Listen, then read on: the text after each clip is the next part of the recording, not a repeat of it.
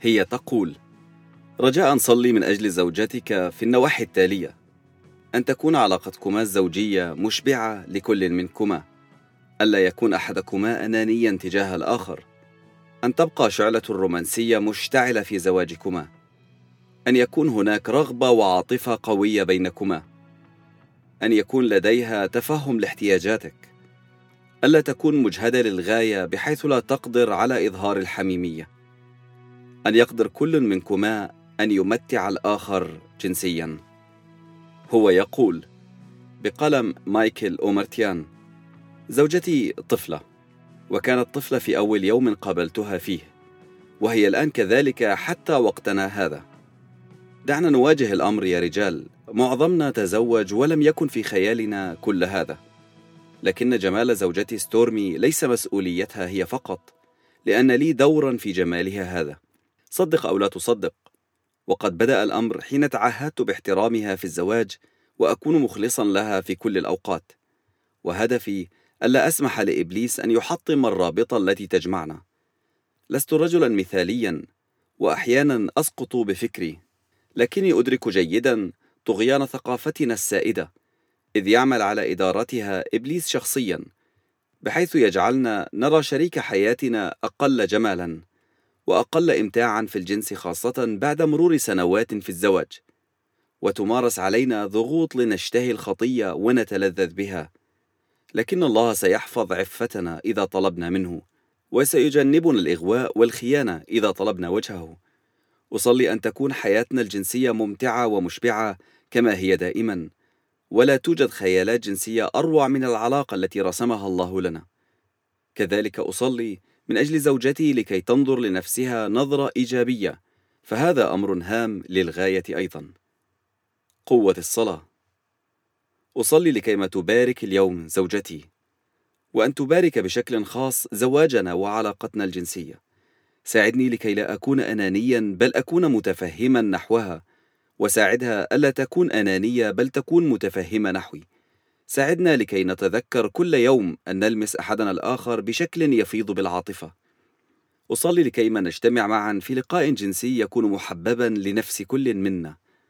عرفني إذا ما جرحتها دون أن أدري وساعدني على الاعتذار لها بشكل يجعلها تصفح لي تماما.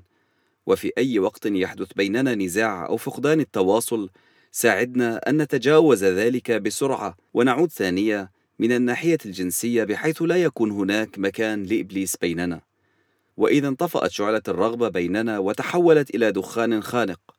أصلي أن تزيل الأجواء المضطربة وتعيد إشعال الرغبة مرة أخرى. ساعدني أن أعامل زوجتي دائما باحترام وتقدير وألا أتفوه بشيء يهينها.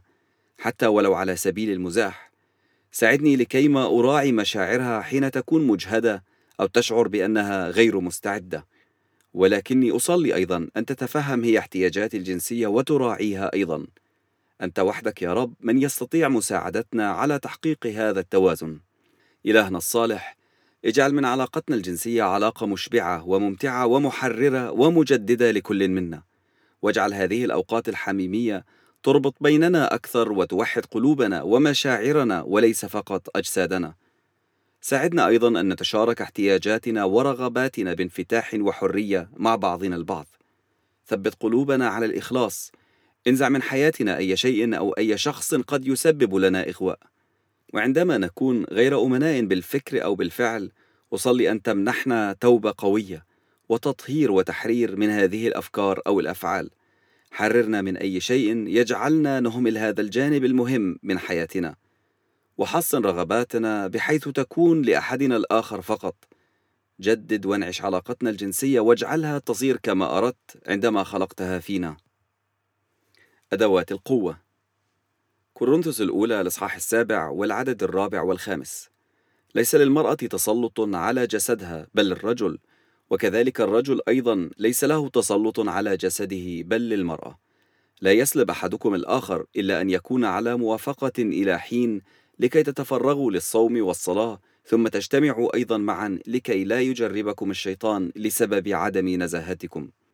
كورنثوس الأولى الإصحاح السابع والعددين الثاني والثالث. ولكن لسبب الزنا ليكن لكل واحد امرأته وليكن لكل واحدة رجلها ليوفي الرجل المرأة حقها الواجب وكذلك المرأة أيضا الرجل. عبرانيين الإصحاح الثالث عشر والعدد الرابع. ليكن الزواج مكرما عند كل واحد والمضجع غير نجس. وأما العاهرون والزنا فسيدينهم الله. سألونيك الأولى الإصحاح الرابع من العدد الثالث حتى العدد الخامس. لأن هذه هي إرادة الله قداستكم. أن تمتنعوا عن الزنا أن يعرف كل واحد منكم أن يقتني إناءه بقداسة وكرامة لا في هوى شهوة كالأمم الذين لا يعرفون الله.